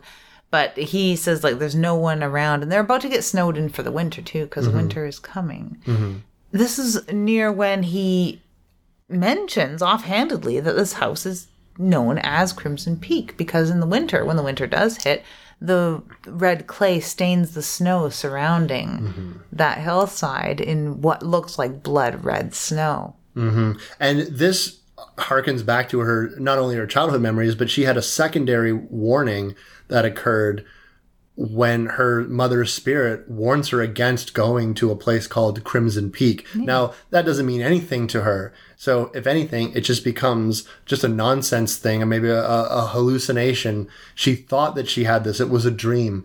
And then all of a sudden, now he's verbalizing a a phrase that she has known since childhood, and that sets things off. Up until now, she just knew it as Allerdale Hall. So it didn't mean anything to her, but And it's funny because a lot of this is coming back to there. Edith is uh, is definitely in a state in which this is all she has now. She even will say that, but uh, Thomas just spends most of his time just apologizing for everything, apologizing. The water here it bleeds red until it goes clear. This place is drafty. There's a hole in the roof. The the the, the foundation is sinking there's uh, this the the wind gets in it creates a vacuum and it wails through the halls and everything just groans and creaks and here's your tea and it's bitter because nothing pleasant here grows. It is just this there's bugs everywhere and There's bugs on every wall and dead flies everywhere. yeah and it really is a place where that's not what she's accustomed to. She as much as she may have disliked it or not found it very important she comes from a place where a well kept house many servants people parties, social gatherings. They like they're a, they're around nobody, and even if they were, this place is so dilapidated you can't host anything here. No, it's just through her writing that she made a life of leisure such hard work. Mm-hmm. You know, she wouldn't have noticed because she didn't look up past her glasses very Mm-hmm. often to notice how lucky she was. Mm-hmm. Yeah. And now with him apologizing for everything and then eventually calling himself a failure. Mm-hmm. And that's when she points out that don't say that, you're all I have. yeah, yeah. Not refuting the fact that you're kind of a failure. But he's continuously working on this. Meanwhile, Lucille is just tending to Edith's every need. Lots of tea. Lots of tea. Lots of tea. Everything's answered with a cup of tea. But she's English, so that helps. Yeah, makes sense. But I mean, just cool it with the tea, would you? Well, she would like to cool it with the tea, but the tea is evil tea. It is evil tea, and any fans of Shirley Jackson will recognize this and, and like this from a lot of things. But one thing that really speaks to me: we have always lived in the castle, and in we've always lived in the castle. It's a tale of two sisters that live in a house that is falling apart, much like Crimson Peak, and they can't leave, don't leave, won't leave. They only really have one another. It's not uh, the same sort of relationship that Lucille and Thomas have at all, but um, they are trapped within their own madness, trapped by their own treachery, and it has a lot to do with poison. Yeah, yeah. There's some poisonous stuff going on in this house, though. Not just the poison tea, but also the fact that Edith is noticing things. There's a, a strange steamer trunk in the sub basement, which she wasn't really allowed to go to, with all these cisterns of red clay everywhere. It technically has her initials on it because she is the new ES of the house, She is, she is. but And it says Enola on it. it says Enola, and it seems to be locked. Now, there is a key on Lucille's keyring that says Enola on it. But not only is that suspicious, but there was a strange letter that came from Italy. Yeah, she didn't open it right away. She was a little distracted actually, because when they went into town to get the mail, because it's not as much, you know, we're going to post boxes here in Canada. They're stopping home delivery eventually, so we'll all have post boxes again, which is great. But they have to go to the post box, which is a hundred fucking miles away, and they end up getting snowed in when they do it. Such is life. Such is life. But, But that way that she can get her hot marital dicking. yeah, finally, because they haven't had the marital dicking, as you call it. Um, um, Sexual compatibility is a huge component. kind of a pain when you got this sister kind of like larking around, being a bug, interrupting every time you try and get busy with some fucking tea. But she was grieving, and that's how she sort of explains it away to herself mm-hmm. that Thomas was very respectful of her grieving. We only know that they haven't gotten it on because the sister asks, Yeah. basically, kind of. But she seems to know her way around the male anatomy. She definitely does. She was a she was a learned young woman. She got that weird Japanese variation of the Karma Sutra book from Lucille. Yeah, Lucille seems to be pushing the, the porn, but um, they seem very suited to one another. Mm-hmm, this yeah, husband yeah. and wife team. Yeah. Yeah. Yeah. it's a pretty it's a pretty cute sex scene. Um, Lucille is not very happy that they ended up being snowed in for the night, though. Oh man, talking about raining in your madness, she smashes that pot and then says that she was worried because you were you didn't come home all night and you were lost in the storm and I thought something terrible happened. to you. Yeah, lies. You were jealous as dick, but Jesus Christ, this is why Edith was so distracted away from reading the letter that was basically addressed to her, but she didn't know anyone in Italy. So what the hell? How would this? Who is writing her from Italy? Uh, but it does just say E Sharpe, mm-hmm. so it is actually destined for Enola. It is. Yeah. Now she eventually reads this stuff and also gets a bunch of stuff from that steamer trunk because she eventually does pilfer the the key from Lucille. in kind of a sneaky little bit, and it's very Sir Arthur Conan Doyle, which is actually mentioned earlier of this um, Sherlock Holmes stuff. But it is very sneaky crap that's going on. Mm-hmm, mm-hmm. She sneaks the key away, goes down, just barely gets away with sneaking all the papers, feigns exhaustion, mm-hmm. asks for a cup of tea of all things, because little does she know, and then sneaks the key back on the key ring. I love it. I love her. I love Edith. Edith is very good. Now, what we get is a lot of information here. Now, what this seems to be is what her father knew. And back in America, Alan is learning what we already know, and that is that Thomas is already married. What? Gasp. He's had a couple of wives, as a matter of fact, Gasp. and each one of them headed to an early grave. Oh wow, that part I expected. Um, now, what do you think of this like library scene? Because it basically is. It's one. It's second most fun scene aside from aside from Alan showing her these neat ghostly images that he's collected, which is the neatest thing. I we used to have some old photos on glass like this silver halide on glass, so I really love that scene. But one thing we never had in my family was these wax cylinders.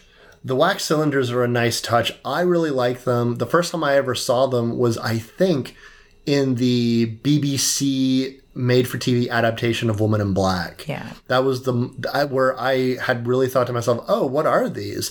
And you know, you do a little research and, and you say, "Oh, they recorded on wax cylinders." It was almost like I found out the other day that old calendar, uh, old calculators from the 1960s had uh, piano wire that auditorily kept memory by the tone of the ping of the piano wire. Fascinating stuff. That is fascinating. Yeah, but but this is what she uses. It's a lot of expository thing. Now, some of it is, yeah, uh, a lot of it is uh, Enola and uh, Thomas talking and just being. It's almost like they were doing an obnoxious variation, turn of the century variation of an answering machine message. Where it's like, it's Thomas, it's Enola, we're two of a kind Oh God. and and and and like leave the message after the beep. Except he's just singing a little nursery rhyme. Now it's the information of Enola saying, "I'm being poisoned. It's in the tea. If anyone finds this, they're killing me. I can't get away. I hear them coming, etc., etc." Which is wonderful that uh, someone in this house is crazy enough. Not only did they do this crime, they've kept the evidence. And and it labeled the evidence because this isn't the only girl, Enola wasn't the only woman that met this same fate. Um, there's like very neatly kept envelopes that sort of record the death, life and death of each of these wives. Yeah. Which is wonderful. that Someone in the house is this crazy. someone in the house is this crazy. And of course, we know that uh, throughout all of this, there are visions of specters, spooks and specters. Really wonderfully acted. Really wonderfully acted. This is a lot of uh, combination of, of live action and CGI. And the thing that's very important to to realize is not every single one of these ghosts is the same ghost. We are seeing a multitude of spirits that reside in this house. Past wives and a mother. Yeah, in the tub. That's probably the the most fun ghost because it also reminds me of the princess ghost from Thirteen Ghosts because Yeah. she hangs out in the tub too. Um, or in The Shining, you got a nice ghost in the tub there. Ghosts in tubs. Yeah. My favorite ghost. Um, now, this one has a giant, fucking giant cleaver in its head. It does, and it looks like that probably hurt. Yeah, it probably did. Now, the last straw for her comes from the fact, you know, I, I know I'm being poisoned. I'm trying to not drink the tea anymore. Thomas is having second thoughts ever since they slept together. He seemed to waver anyways, but Lucille's fear is that Thomas is legitimately falling in love with this woman because he's treating her and doing things that they hadn't done before. Beforehand, it was all for the money, and they need Edith to finalize the documents to uh, to bring her family's assets officially under the Sharpe control. Which isn't the most important thing to him. As soon as that machine outside, the mining machine, really starts working perfectly flawlessly and their, you know, fucking dreams will come true, his first thought is, oh my gosh, I gotta show Edith. Mm-hmm. And that really pisses Lucille off. Yeah, and and you can start to understand that this relationship is she is far more jealous of the attention that Edith gets than anything else. Whatever other murderous plot that they might have, this seems to be really sticking in her craw. And what we have now is Edith walking in on the two while old Thomas is basically just getting a handy J. Yeah, it's like, you know, you want to kind of explain it away because you want to be like, well, they're brother and sister. Maybe they kiss sometimes, and maybe things were like they've been alone a lot. Her Maybe- hands are right down yeah, his pants. It's disgusting. Yeah. Yeah, it's absolutely disgusting. And it, you know, if you had any question, it's answered right there. Yeah, she thinks, and and she, uh, Edith, perhaps naively says, "You're not his sister. You're one of the. You're his real wife." And I'm his sister. Yeah, she's like, "No, no, no, no. I'm his sister." Yeah. and she pitches her ass off this fucking uh, balcony. What do you call it? Like, It's a huge balustrade. Like Yeah, that's right. And it goes off from one wing to the other, and it it rings the downstairs. Um, but like it looks like a cuckoo clock. They totally look like the best cuckoo clock ever. And I wish that you know Thomas is a toy maker. He can make me this cuckoo clock, um, where just every hour she just comes up behind Edith and pushes her over, and she falls and almost breaks her back on the next story Jesus. down, and then lands underneath the giant hole in the ceiling. yeah, very picturesque, and not a minute too soon. She hits this fucking railing like a ton of bricks, Yeah. and you would not be surprised if oh she's just dead. Yeah. that thing probably snapped her spine as she hit it. Because she seems so this is a woman that is not hale and hearty right? She's been poisoned already and then she falls 20 feet at least onto a banister and then hits i'm assuming oh the snow broke her fall. But now Knock knock knock. knock knock knock. Here's fucking alan at the door. Yeah. he made the four hour trek from the united states to england Not four hour trek. You mean the four hour trek from London to Crimson Peak? Yeah, on I don't know yeah. how long it took him on a steamer across the fucking ocean. yeah But he's there. Poof. he's he's there and he's the only one and good thing because he's there to tend to Edith's wounds. He knows what's up. He knows what's everything. He's putting on airs. I like that he's smart enough to be like, "Oh yeah, no, I just stopped by," and they're like, "Oh, it's a good timing because she was sick and we were we didn't know what to do." So everyone's like swallowing each other's fucking lines here. Yeah. But he says to Edith, "I'm gonna get you out of here." Mm-hmm. And as he tries to do that, that's where shit breaks pretty bad. This is where Lucille is going into the old rhythm of it all. We find out fully that these two mother died pretty graphically. And Thomas was 12.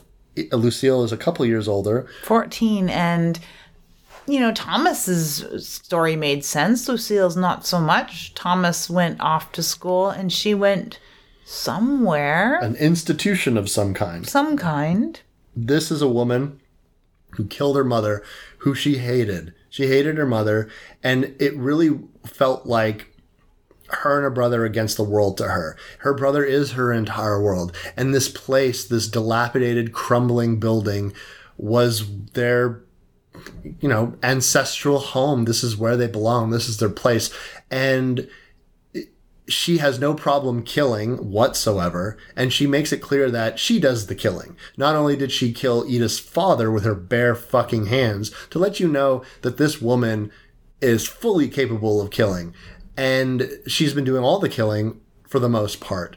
Thomas, at this point, is not interested in this charade anymore and wants to not do this killing. He says as much to her in several, or at least one major occasion, while Lucille is playing the piano, but it's all for naught. And he has to put on airs too. Now, she not only stabs Alan in the armpit, like really getting up in there, and I was trying Yeah. to think, huh, I feel like she'd be better at murder than this, but maybe she tried to pierce his lung. Um, maybe she tried to do it sneakily was Yeah, yeah. like a, she's trying to like sneak that knife into his heart from under his arm kills that fucking dog like she's Patrick Bateman. Yeah. And then uh, Thomas is saying to Alan, "You're a doctor. It's it's me or it's her." And yeah she's gonna kill you if i don't and she's forcing me to so where do i stab where you? do I stab you that it's not lethal? See, that's what I didn't get upon watching this. Like, I thought, I really thought he was asking him, Where do I stab you to put you out of your misery fast? Because I just want this over and you need Yeah. to die and you're going to die. So, like, where should I stab you mm-hmm. where it will work? But I guess the doctor, whether he meant that or not, which he mm-hmm. didn't, he did want to preserve him. The doctor being like, Oh, yeah, yeah, stab me here in the other guy. Yeah. That'll fucking Yeah. fix me.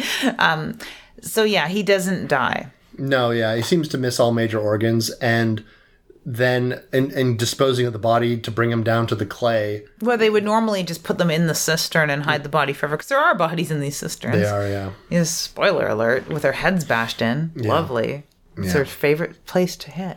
Really really seems to be and at this point uh, it's it's all kind of downhill and lucille is going into the motion. She clips a bit of edith's hair and she talks about the fact that this baby that uh, was born and there was a death photo of um, wasn't enola's it was lucille's and mm. you know there was something wrong with it i guess and they Well, the brother and sister, I mean, that's why these laws are in place. Not because it squicks people out, mm-hmm. because there are hereditary problems with mm-hmm. commingling bloodlines. yeah And it's not just like people that aren't related cannot have children mm-hmm. or have children with very, very debilitating disfigurements because they're just not compatible. Their RH is not compatible. So you don't need to be ma- brother and sister to have a wrong child. I mean, True. there are there are there's much to medical science to breeding, which people just normally don't pay attention to, and I wish people would. yeah Yeah. I think that it would be definitely good to know, but this is the information that we have. It's all lit on the table. That's why the Mormons track back so much. That's why they're the the fount of genealogical research. At the Church of Latter Day Saints, they do a lot of that to make sure that people are going to be procreating properly. And that's the one, you know, high five I give to the Church of Latter Day Saints. I used to think it was Latter Day Sakes when I was a kid. Oh yeah. Yeah, I always say Ah, for Latter Day Saints. for Latter Day Sakes. I don't know. I just was a dumb kid. Anyways, so the plot at hand is Thomas is got to tell his sister. He's like, "Listen, man, all this madness has to end. We can go away. We can leave." And she seems into it. Let's leave this fucking place. Who cares about this? We we all can go anywhere. Uh oh. He said all. And she'd already pointed out when she was snipping off Edith's hair that love makes monsters of us all. It's one of the more famous lines of this film. Uh, and here she goes full monster. she goes full monster. This is where I fall in love with Lucille. When she stabs him with a dinner fork, essentially. Yeah. A couple times in the chest and then once right below the fucking eye. It's great. It's so. Ooh, and you see the bloodshotness of his eye. You see him pull it out. You see the tear of blood go down his face as he finally just succumbs. He dies. I think the whole point of that whole death was just so that he could cry blood. Yeah, oh, And if you want to get any more goth, I mean, I think the goth mostly ends here, but yeah. Yeah, and that's where blood. Lucille. Uh, I love this reaction of she was so angry, and this is a woman who ha- kills, has killed many times before, will kill again, and when she is this upset, her instinct is to kill. And it's almost she comes out of her it's like you know no one wants to come and then come to their senses. That's exactly what happens. She kills them and then realizes what she's done and is mortified by it. And then all of this rage this pent up rage this sorrow for what she has done this whole, her whole world has just died. Mm-hmm. And now that is all hyper focused on Edith. While Edith is running for her life now. She went to go rescue Alan. And I love this reversal of it starts off with Alan carrying her like hero style. I'm going to rescue. I'm getting you out of here. Cut to 10 minutes later in the movie. And now Edith is the one that has to, I'm getting you out of here. BT dubs, Edith's foot, I'm pretty sure is broken. She has been ingesting poison for weeks. And she has been cut across the face. She's bleeding. Like she is Oh, yeah, she's weakened, injured, shocked, everything. yeah. And now it's basically, I guess we have to leave this place on foot with Alan. And that is where Lucille, hiding her shit in the floorboards, like Yeah, she's Michael yeah. Myers. Like she's she brings out the meat cleaver. This meat cleaver is my religion. I love this meat cleaver, and meat cleaver I trust.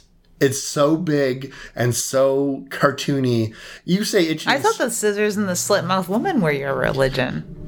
Listen, man, I am a man of many faiths, and they all are shiny and sharp. And oversized because this is the biggest meat cleaver I've ever seen in my Oh life. Oh my god! And she looks fucking cool as hell. It's She- like the great knife. Like Oh, yeah. version of a meat cleaver. Oh yeah, yeah. It's her Vorpal blade. She is just ready to like fucking kill the Jabberwocky, which I'm making some references because this was Alice in Alice in Wonderland, uh, Edith, the actress. So you got Lucille covered in blood. You have Edith getting up into the snow. The whole bottom of her dress is it's clay. Yeah, and they'd um, already shown earlier when she's trying to hide the fact that she was traipsing around downstairs and she has this red clay on her shoes. It does look like mucky blood. Mm-hmm. So there is mucky blood everywhere. There's blood mm-hmm. staining the snow entirely everywhere. Every inch of the landscape is mm-hmm. tainted with what looks like blood splatter already, let oh alone these women that are already basically covered in blood. Lucille gives the clear statement I won't stop until I kill you or you kill me. And this is where I, I bring this point up a lot. I know I talked about it when we talked about movies like The Loved Ones, etc.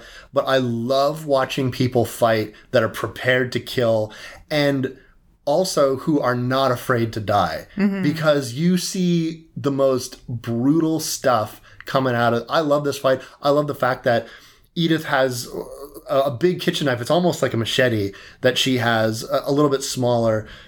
Oh, fucking Lucille has this glorious meat cleaver and she just grabs Edith's blade with her bare hands, blood pouring out of her fingers, and tears it out of her hands. I'm like, that's what I'm talking about. Yeah, because you know the way that the blade is tapered, it's gonna stop on bone, and she's gonna be able to get a grip on it. Oh yeah. Blah. Oh my god, that is a person that is just doesn't give a fuck anymore. She's lost everything. What does she care? And much like this, uh, much like in a lot of gothic storytelling, this classic Deus Ex Machina of there's the here's a ghost to distract what would certainly be Edith's death. And you would really think that she is just toying with Lucille's mind because she says, Help me. And Lucille says, There's no one here to help you. And she says, Yeah, behind you. He's right there. Which, you know, you, you think she's just playing on her insecurity and her, um, you know, really profound attraction to her own brother. But he is right there. and wanting him to be there because that would mean he's not dead. Yeah. Oh, is my brother here? Oh, sweet. Then at least then that- I can just kill you and still fuck him. So Yeah, yeah. But it is it is Thomas, but he is this pale, yellowish specter. The wound on his head is sort of billowing out this ethereal blackness. That's the distraction that Edith needs, and she bludgeons Lucille to death with a shovel. yeah, lovely stuff. Yeah, tough talks her body. Heard you the first time when Yeah. Lucille said that I won't stop. And like she, she doesn't make that like a one liner, like a hero one liner so much. It fits into the script properly. A lot of mm. stuff that's in here that that is more contemporary fits into the script. Like when Lucille says they didn't fuck my brother, uh, referring to the other wives, why she didn't hate them quite so much. Um, she hates her especially because they fucked. And using the word fuck is not out of context whatsoever. Mm-hmm. And they, it isn't thrown out in a sensationalized manner either. It really fits. Mm-hmm. So I, I really do like the very sexy way that this whole story is written mm-hmm. and the very sexy delivery of her final hero one liner Yeah, it's it's it's really a, a, a classic tragic love story, and and it doesn't make you roll your eyes once. It doesn't make you think that any of this is inauthentic. You see the madness that love and passion can bring, and also under the backdrop of this gorgeous locale mm-hmm. and this gorgeous costuming there's ghosts that are present but not germane to the plot because they essentially act as voices from the past to give information. they're a metaphor They're a metaphor. They're a warning, mm-hmm. and and then the, but the house itself becoming this gateway, almost seeming like this permanent gateway between the world of the living and the gothic world of night. Um, where if you die in this house, you seem to be trapped in this purgatory, and everyone who dies here becomes a spirit. I don't know if there's a ghost dog, but there is both. there is now Lucille becomes a woman in black. She's very playing the piano, almost skull like in her appearance, and we know that Thomas is there as a this tragic, sad specter. Um, look what his life has wrought, and and a lifetime of just going along with what his sister wants has you know his greatest ambition was for his invention to work and save his family's name, and it all falls apart. I wonder if the mining equipment would have worked properly and they would have regained an, a financial footing if he would have stopped fucking his sister or put her in um, an institution because she's knucking futs. like really fucking crazy, crazier than most uh, people who are the center point of gothic romance.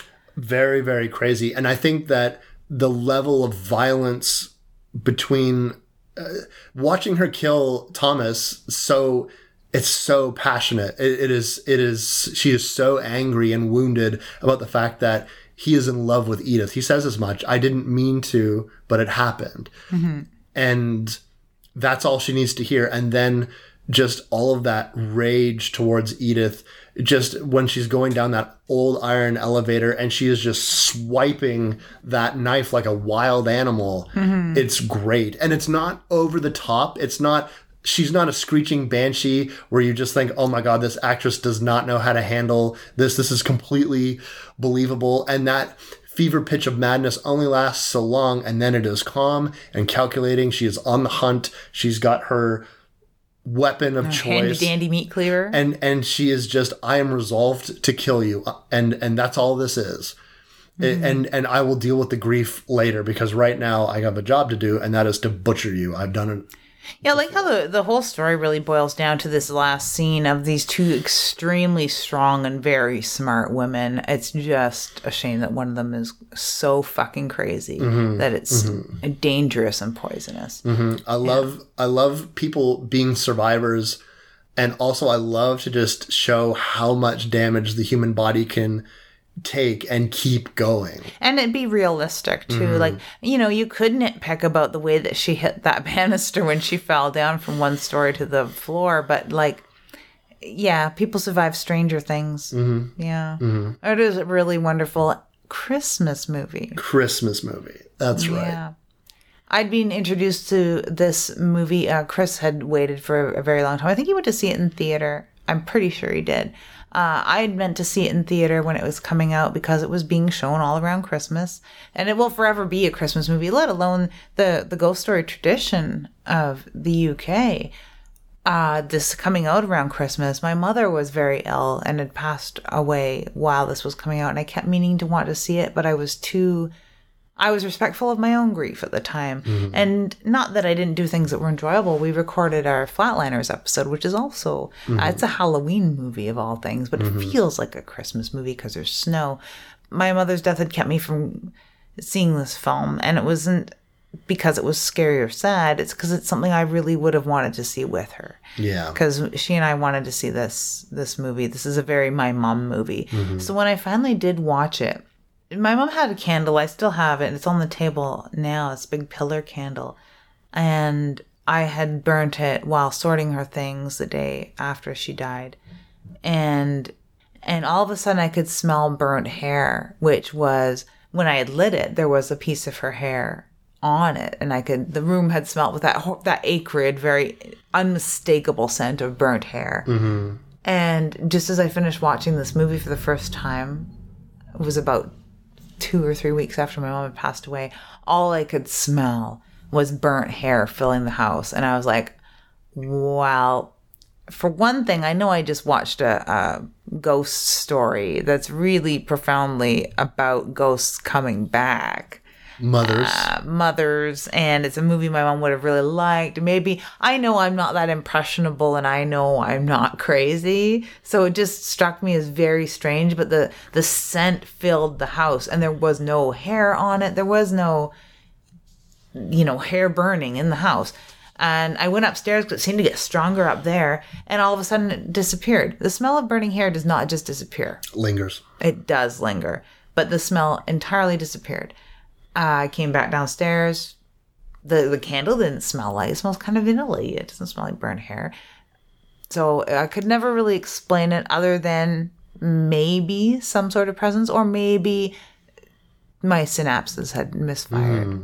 One of the two things. yeah you just strongly associate That and I have things like that in my life too. That yeah, I, I watch something and I think, oh man, my dad would have loved this movie. Oh, if only he could have seen this one because he would have really really liked it. And a scent can trigger memory. Memory can trigger scent. I, Yeah. not. Uh, I don't think that the the human body is that infallible. Mm-hmm. But it was so strong. It was so strong that it, I'm taken aback even still. But yeah, so that's my ghost story. That's pretty cool. Yeah, and Crimson Peak should be all of our ghost story. I agree. But what do we got next for him? We're heading into, as we did a Guillermo del Toro film without Ron Perlman in it, we're doing a Ron Perlman film with no del Toro. We are doing a Larry Fessenden film called Last Winter. The Last Winter is probably my number one most favorite winter film. I watch The Thing typically when it starts getting cold. I watch The Shining. I now watch Crimson Peak when it's getting cold because I just I fucking hate the cold, right? And I need mm-hmm. things to help me cope. And these films really do it for me. I don't watch Christmas movies. I mean, Elf would be the closest thing, but I don't like own Elf and I don't go to my way to watch Elf. I mean, if I was forced to watch a Christmas movie, it would probably have to be Elf if I had to. That's an interesting pick. I never would have thought that for you. I think it's mostly that he shows no fear when he's in a revolving door, and I have a deep seated fear of revolving doors. It's crazy to me what that movie has started to mean to people. I, I when I first saw Elf, and I was just like, oh my god, like another Will Ferrell weird comedy. But it's really stuck with people, and it has become a Christmas staple for a lot of families. Especially, I got young people in my family, and Yeah. that's you know, I got to stop thinking about everything in terms of if it's not from the if it's not older than the '80s, it doesn't count. Elf, I think part of my appeal with Elf is I didn't expect it to be so creepy. It is fucking creepy. Yeah, it's pretty creepy. It's creepy to see a grown man try and fit into all these toddler things and someone be that sold on Christmas. And then when I I do know some people that like Christmas that much, mm-hmm. that much, as much as Buddy the Elf, they like Christmas that much, and that's fucking creepy. Mm-hmm. Like there is something deeply wrong with this man, mm-hmm. and that's what I like about this movie. But we're not doing Elf. We're doing The Last Winter. It doesn't have Will Ferrell in it. Thank fucking God. It's got Ron Perlman, who is way better looking. I've never seen this flick, so I'll be interested. Wes is going in cold. I'm going in super cold. I'm going in as cold as winter. You're going in uh, fucking Alaska cold. Because that's where we're going, is Alaska. And then after that, don't fret, because we do have a Christmas episode coming up. Elf. With Elf. Will Ferrell. With Will Ferrell, just fucking Elf. set to black metal. We'll do Elf and uh, Puss in Boots. There we go. Yeah, to warm it up a little. We are doing Christmas Evil. Which is a great Christmas pick. I like that a lot. Yeah, yeah. I'll be excited to revisit this film. I haven't watched it since my original splatterpictures.net review of it way back when I first started. Because Santas are creepy too, you know? Santas are very Everything creepy. about Christmas is creepy. Yeah, it's very, very creepy. So we'll be going from exceedingly bloody and heart wrenching to cold and terrifying and questioning and bleak to maybe not so campy but creepy. Very creepy, sad. I think that I think Black Christmas was the last creepy, sad, uh, very Christmassy horror film, Christmas horror proper that we did. It, it is true. I, I do like to hit this stuff up uh, as much as possible. And also, because I love Christmas so much, the reason why we do Christmas episodes is because I insist on it, as I said before, because I'm a big softy and I love Christmas horror. Um, I'm also going to be doing a Christmas special for Panels of Blood. And we're going to be reading Krampus. Which is awesome to me. I really, really enjoyed that pick. When Wes told me, I got doubly excited. Mm-hmm, mm-hmm. So I think that it'll be it's going to be one story, one shot. It's going to be a long sit, so you know, get comfortable or Yeah. listen to it in bits. There's a lot of so there's a lot of winter stuff. Like Christmas aside, there's a lot of winter horror mm-hmm. coming up. So freeze At any rate, I guess that's it. and don't drink the tea. And don't drink the tea. That's all we need to know. Yeah, I'm Wes Knight. I'm typical Lydia. and you've been sipping on dead air.